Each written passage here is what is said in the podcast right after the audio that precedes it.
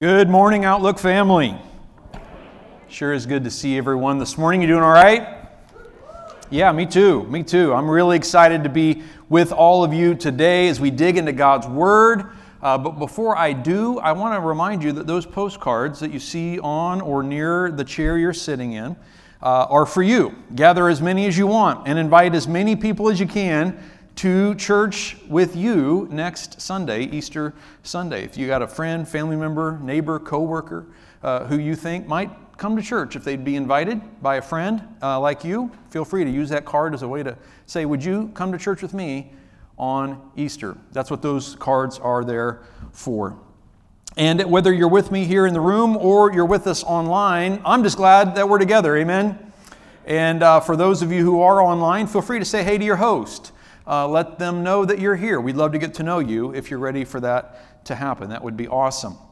All right, let's jump right in. I want to call our attention to a beautiful carving by an artist named Rembrandt. Maybe you've heard of him. It's called The Three Crosses. And if you were to look at this engraving, your attention would be drawn first to the center cross where Jesus died.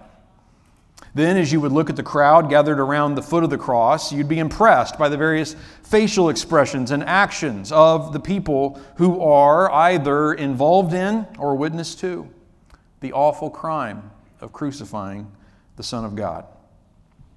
Finally, your eyes would drift to the edge of the painting, begin to look over there, and you would catch sight of some other figures, almost hidden in the shadows, and among them, experts say, is a representation of Rembrandt himself. He liked to do this in some of his paintings. He put himself in the scene.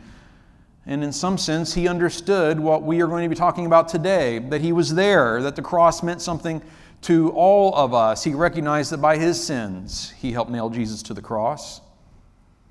Now, what do you and I have in common with this great seventeenth century artist? Though successful at his craft, he led a troubled life. Maybe you have troubles in your life too. We all do. He was twice a widower. He was marred by financial troubles. He was attendant at the funerals of all four of his children. Rembrandt seemed to understand this. Life is defined by where we stand with respect to the cross of Christ. In our world today, as has been true in our world at all times, men and women, both young and old, look for and long to discover the meaning of it all, to land on that central point. Maybe this is you today. You're a seeker of truth. You're just trying to find out what is life all about. That central idea, that overarching idea that allows all other ideas to make sense. The thing which, which simply defines all of life. And I'm here to say this morning, search no longer. For the Creator of the universe and of you and of me has come to earth. And He has planted the cross like a stake in the ground, like a signpost pointing the way. He has made it the axis upon which everything else turns. Today, as we did last Sunday, we're looking hard at the cross as we prepare our hearts to celebrate Resurrection Sunday next week. Today we're going to look at that cross and understand once again that Jesus went to that cross as part of His calling us to follow Him. Last week, if you didn't catch that message, it was about theologically, biblically speaking, what does a cross mean in terms of God reaching out to us? And now we begin to also see that that cross defines how we then respond to Him. So let's dive right in. Our central idea this morning that we'll spend our time unpacking is this. Jesus bore the cross to form a new people who live for Him and who follow His example. All of this and much more is wrapped up in the cross. So let's, let's begin. Jesus bore the cross to form a new people. Someone say, new people. New people, to create a people who are His own, who belong to Him. We read this in Titus chapter two, where Paul says, He gave His life to free us from every kind of sin. That's good news right there, right? We talked about some of that last week. To free us from every kind of sin, to cleanse us, and to make us His very own people, totally committed to doing good deeds. This is who we are. This is who we are as followers of Jesus, a people made uh, possible by the cross, a people who are His very own. So valuable, so precious are we to Him that He longs to draw us to Himself, to create a new community defined by the cross, gathered gladly at the foot of the cross. See, this has been God's original goal throughout the whole of Scriptures. He has been since the beginning, since our rejection of Him, as we read about in the earliest passages, since this whole idea that, uh, that us human beings, made in His image, decide to do things our own way. And ever since, He has been pursuing us, wanting more than anything to welcome and form a people who would choose Him, and that He could then learn, that He could then love and lead as we learn from Him and what life is all about. So wise, not weak, but wise is the person who identifies with Jesus and His cross and says to God, I belong to You. I want to be part of that new people formed by the cross, unique on this planet, people whose eyes are fixed on Him, and that we let the reality that flows from that cross be the defining truth of our lives. That's what a church is when you stop and think about it. A family of people who, in hearing the message of the cross, have come to that cross and just keep returning to it. The brutal beauty of it, the deep sacrifice and truth and grace contained in that sacrifice, that we come to it, we keep returning to it, and we just can't stay away. That's what a church is, friends. Brothers and sisters under the cross.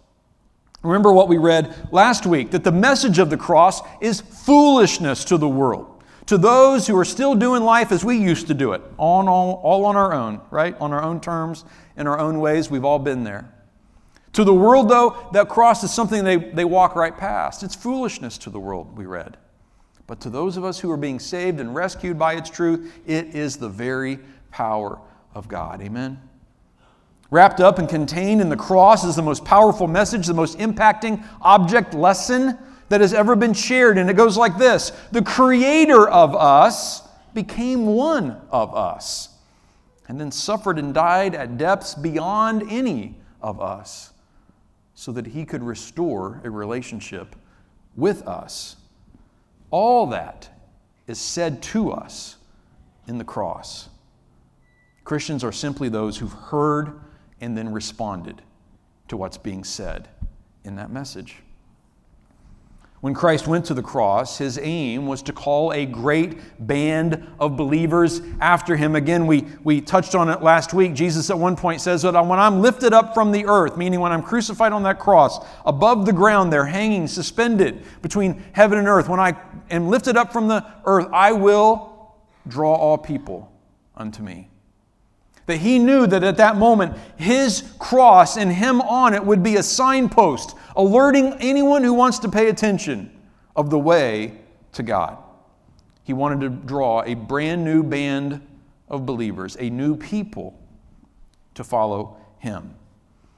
A few weeks ago, we talked about in Ephesians chapter two that the, the two single most di, uh, divisive ethnic groups in Jesus' day and in the days of the early church were Jews and Gentiles. Right? They, they totally rejected each other. It was the cleanest and easiest way to define anyone, whether you were one or the other. And the church was revolutionary in ways that we may not fully appreciate. And it's bringing together of those two groups. It was unheard of that that would happen. And we read in Ephesians two that Paul says that that's thanks to the cross, that Jesus died on the cross to make, as he puts it, the two people one. Isn't that good? Or we live in a world today that divides us by two and twenty-two, right? I mean, there are plenty of ways to divide and categorize and slice and dice us as people. But the church at the foot of the cross is all about taking all of those groups and becoming one. Amen? People at the foot of the cross paying the attention to the Son of God and His grace and sacrifice for us. A new people who are His very own. A people who walk the way of the cross and not the ways of the world, who reject that kind of categorization and that division for the beauty, for the beauty of unity that can only be found at the cross. This is the first way, and we're going to see more than one way here this morning, that the cross reminds me it's not about me. It's simply not. And in this point, we're reminded that the cross, that there is a, at the, at the cross, there is a community of people. That yes, Jesus died for me individually, but in that acceptance, in my acceptance of that gift, He plants me in a family. It's never just about me. It's always about us. And then in us, we realize it's also about bringing the message of the cross to the whole world. Amen? This leads us to our next reason why Jesus chose to bear the cross. Jesus bore the cross to form a new people who live for Him. That we could live for Him and not ourselves. That we could finally escape ourselves. We underestimate or maybe bypass just what good news it is that I no longer am stuck just living for myself. I don't know about you, but if I'm the Lord of my life, my life becomes a small and boring place pretty quickly. That if I define success or purpose in life by simply the fulfillment of my own appetites and ambitions, that gets hollow real fast. That finally, in the cross and all that it represents, there is this opportunity being offered to me to no longer just live for myself, but that there's been a greater love and a deeper truth and a more fantastic, amazing, truly amazing grace extended to me. And now I can devote my life to that. Man, I get to escape just living life for myself. It's a stubborn trap. The cross lets me escape that trap. Here's how Paul put it in Second Corinthians chapter five. He died for all, that those who live should no longer live for themselves, but for Him who died for them and was raised again. Man, that's sheer poetry. I no longer have to live for myself. I get to live for Him who died for me and rose again. This is such a fundamental aspect of our faith as Christians. Jesus shows us in the cross that He is completely worthy to be the Lord of our lives. No love for us is deeper than His. No concern for us stretches farther than His. No one's counsel to us is wiser than His. The smartest and healthiest thing any of us could ever do is to begin learning to live for Him and not ourselves. Amen? Not ourselves, to believe in Him, and not merely ourselves. This world's mantra is believe in yourself. And we know where they're trying to come from there. Health, healthy self-esteem is a perfectly good thing to have. But friends, if I'm, if all, if I'm all I got to believe in, it's pretty disappointing in the end. I don't have to just believe in myself. There's more. I get to believe in Him. I get to live for Him. Think of these words that we see here at the end. Him who died and was raised again. Are you kidding me? Are you telling me that there is someone who died for me? Think about how that should redefine my life and yours. If I begin to realize that I, there is someone out there who died for me, then all of my petty concerns or disagreements or conflicts or you name it, or, or my own sense of what I deserve or what's right for me or, or what I think uh, I should be pursuing, all that gets redefined by this idea that someone gave their life for me. Imagine that. We could think about it in the terms of another human being, maybe someone that you even know, if they, if they did in some way gave their life so that you could keep living. How that would end up defining how we live our days, right? How we treat other people, how we endure trials, on and on and on. It would affect so many things. And the seed, truth, just right there in the center of the gospel is that it's true. It really did happen. Someone died for me. And more than that, rose again. If this is true, and friends it is, it changes everything. Puts everything in a new light. As these words sink deeply into our souls, we become transformed to our core. What used to matter fades into the background.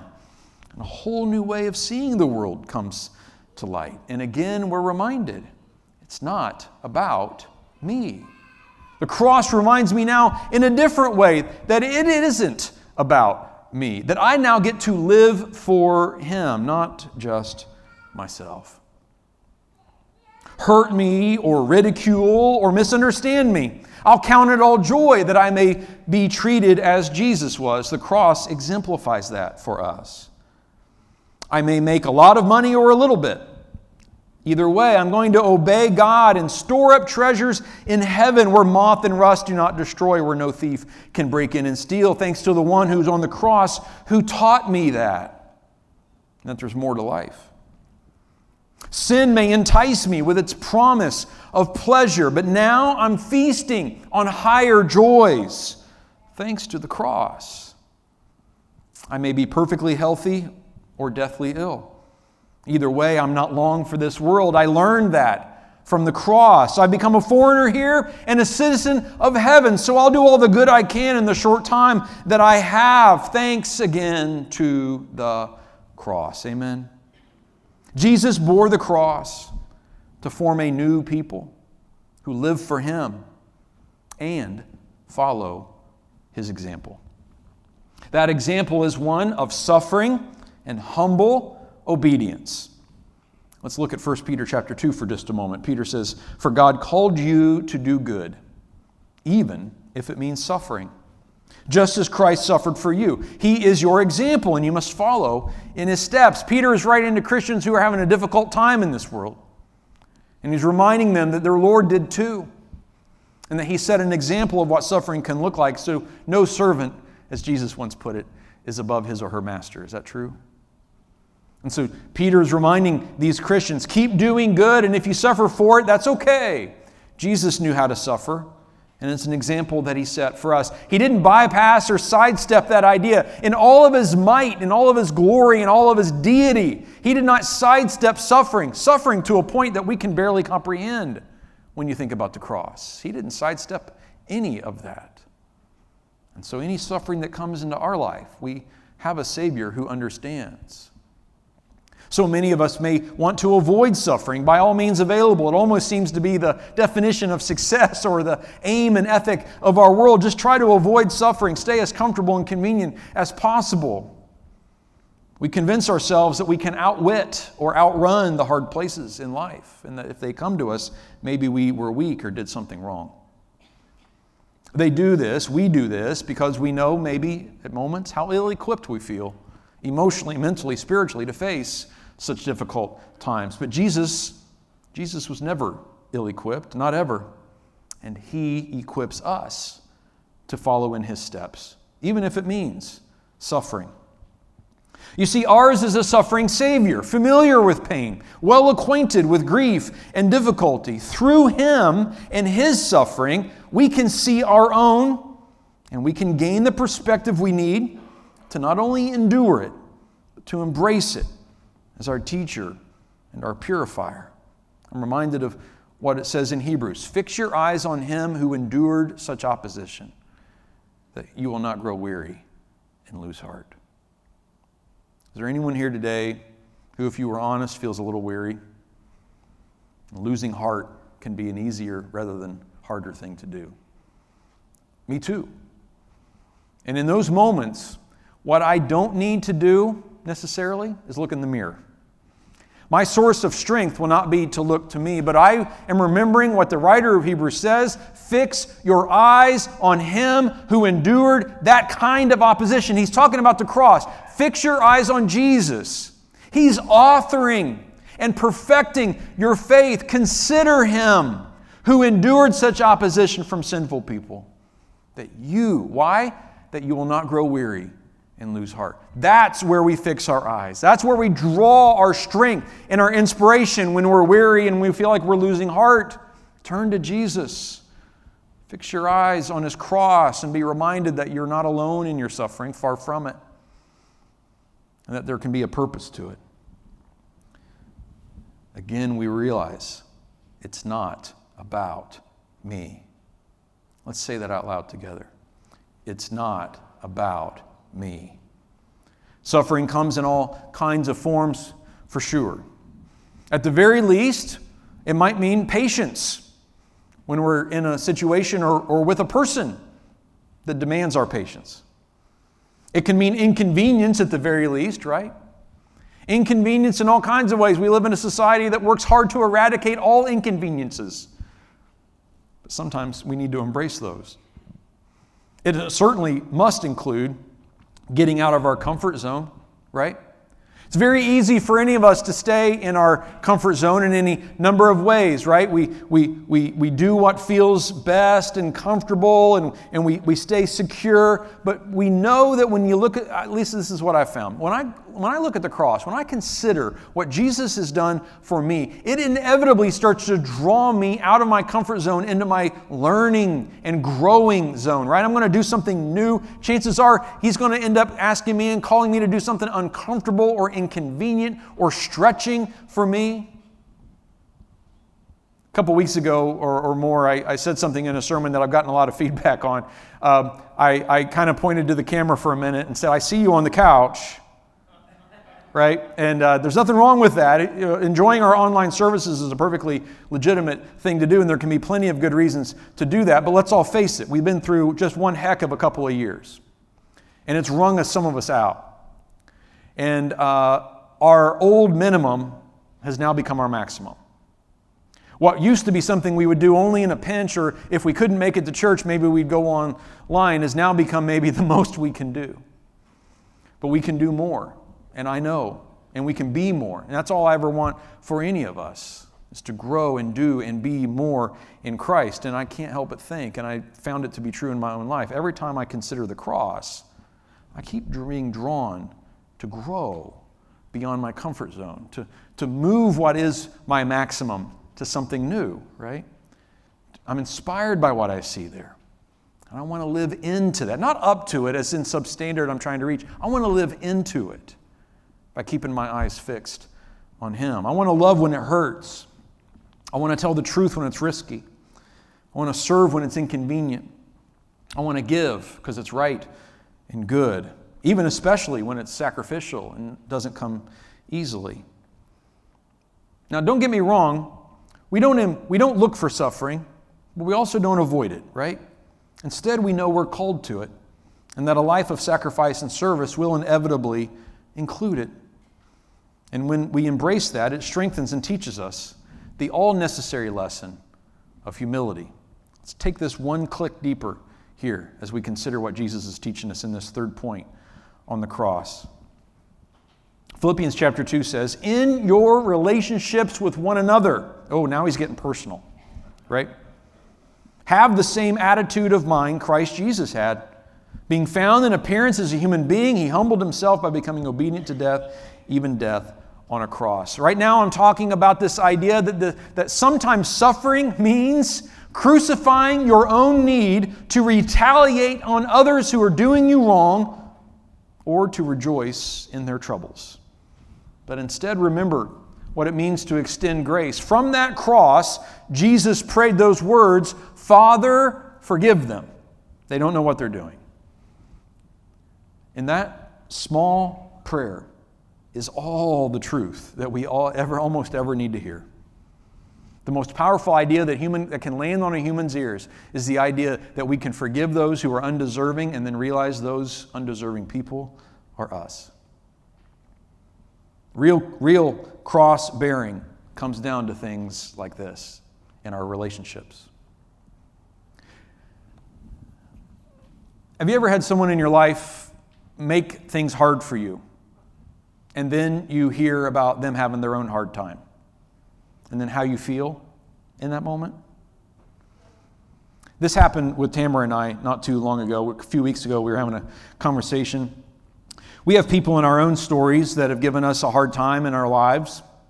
And we were talking and uh, uh, learning some things and kind of sharing some news.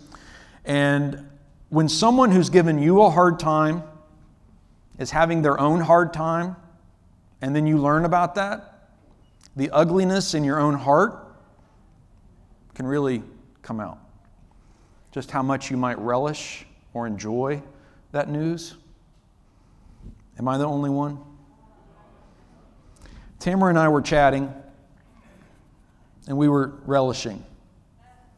And the ugliness in our own hearts was suddenly just evident. Have you ever had one of those moments where you just feel like the Holy Spirit is just convicting you, and you just kind of stop in your tracks? You're like, what?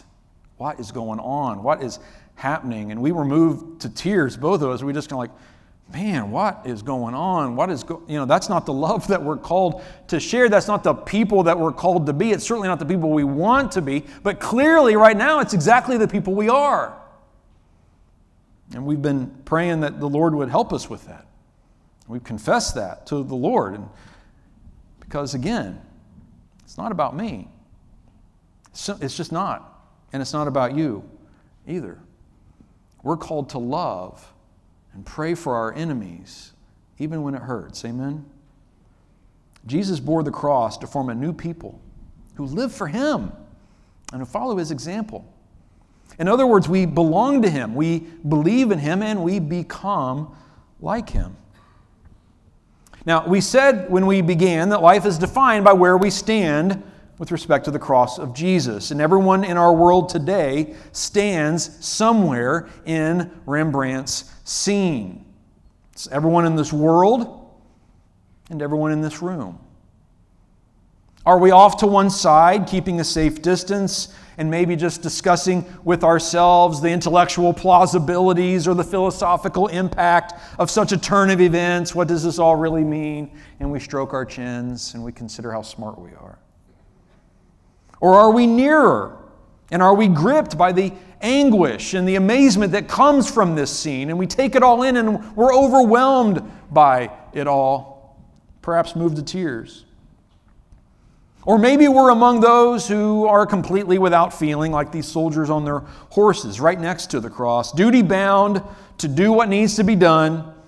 But you know what? I'm only going to believe what you can prove with what we can prove with our senses, and I'll just be ready to move on when things calm down. Or maybe you used to be just like that, but now you truly see for the first time who and what life is all about, like what seems to be this soldier on his knees. Or maybe you've been ignoring the cross the whole time. You've been walking around and ignoring it, well-versed in the ways of the world and distracted by your own goals and desires, walking away and conversing nonchalantly. Or are we ready to surrender completely and remove all space, every gap between us and the cross, ready to let that grace cover us, willing to let His identity consume us? As we sang earlier, here's my heart, Lord, take and seal it.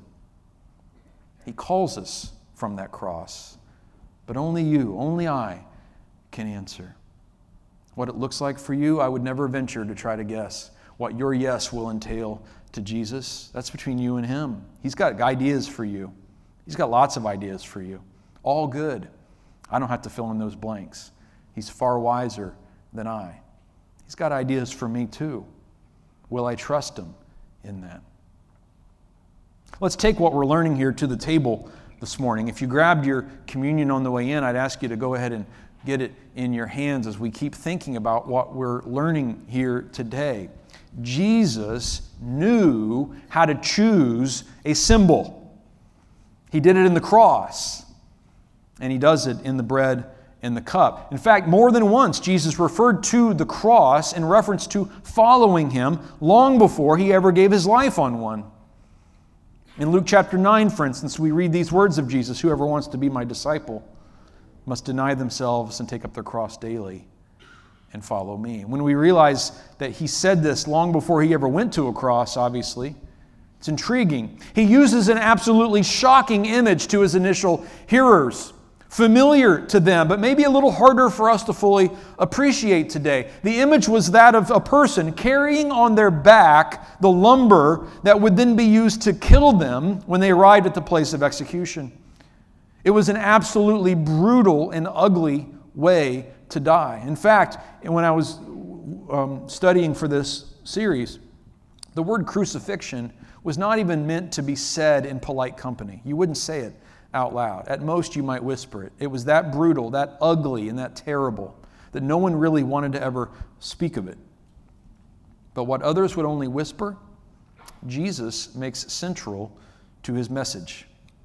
Why is that? Because he knows that what I suffer from is too much me and not enough him. When I take up the cross, what I'm saying is, I need to die that he might live. I will accept what he did for me in his death, that I may live his life. Less of me, more of him. And so as we take the bread this morning, as we take this bread, let's remember, I had two pieces in mind. Got a bonus. As we take this bread this morning, let's remember that he said it's his broken body. It represents what he did for us on that cross, and he said that he did it for us. So let's take and eat and remember him.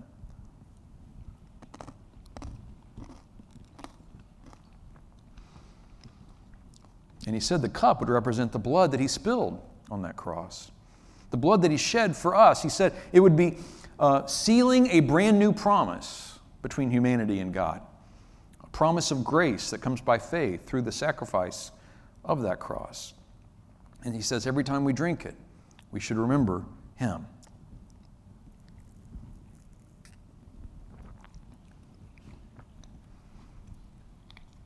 Let's pray together.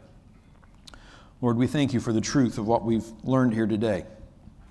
That we've been reminded that you formed us as a brand new people, shaped by your cross, that we could live for you and not ourselves, that we could leave behind the small life that's defined only by our small selves, and that instead we can live a vast and grand life defined by you in all of your goodness and greatness. Lord, we want to follow your example. We want to follow it in the way we serve and in the way we give and in the way we love. In all of our relationships, Lord, let us have the mind that you had as you gave your life, as you said, Father, forgive, as you told us to take up our cross.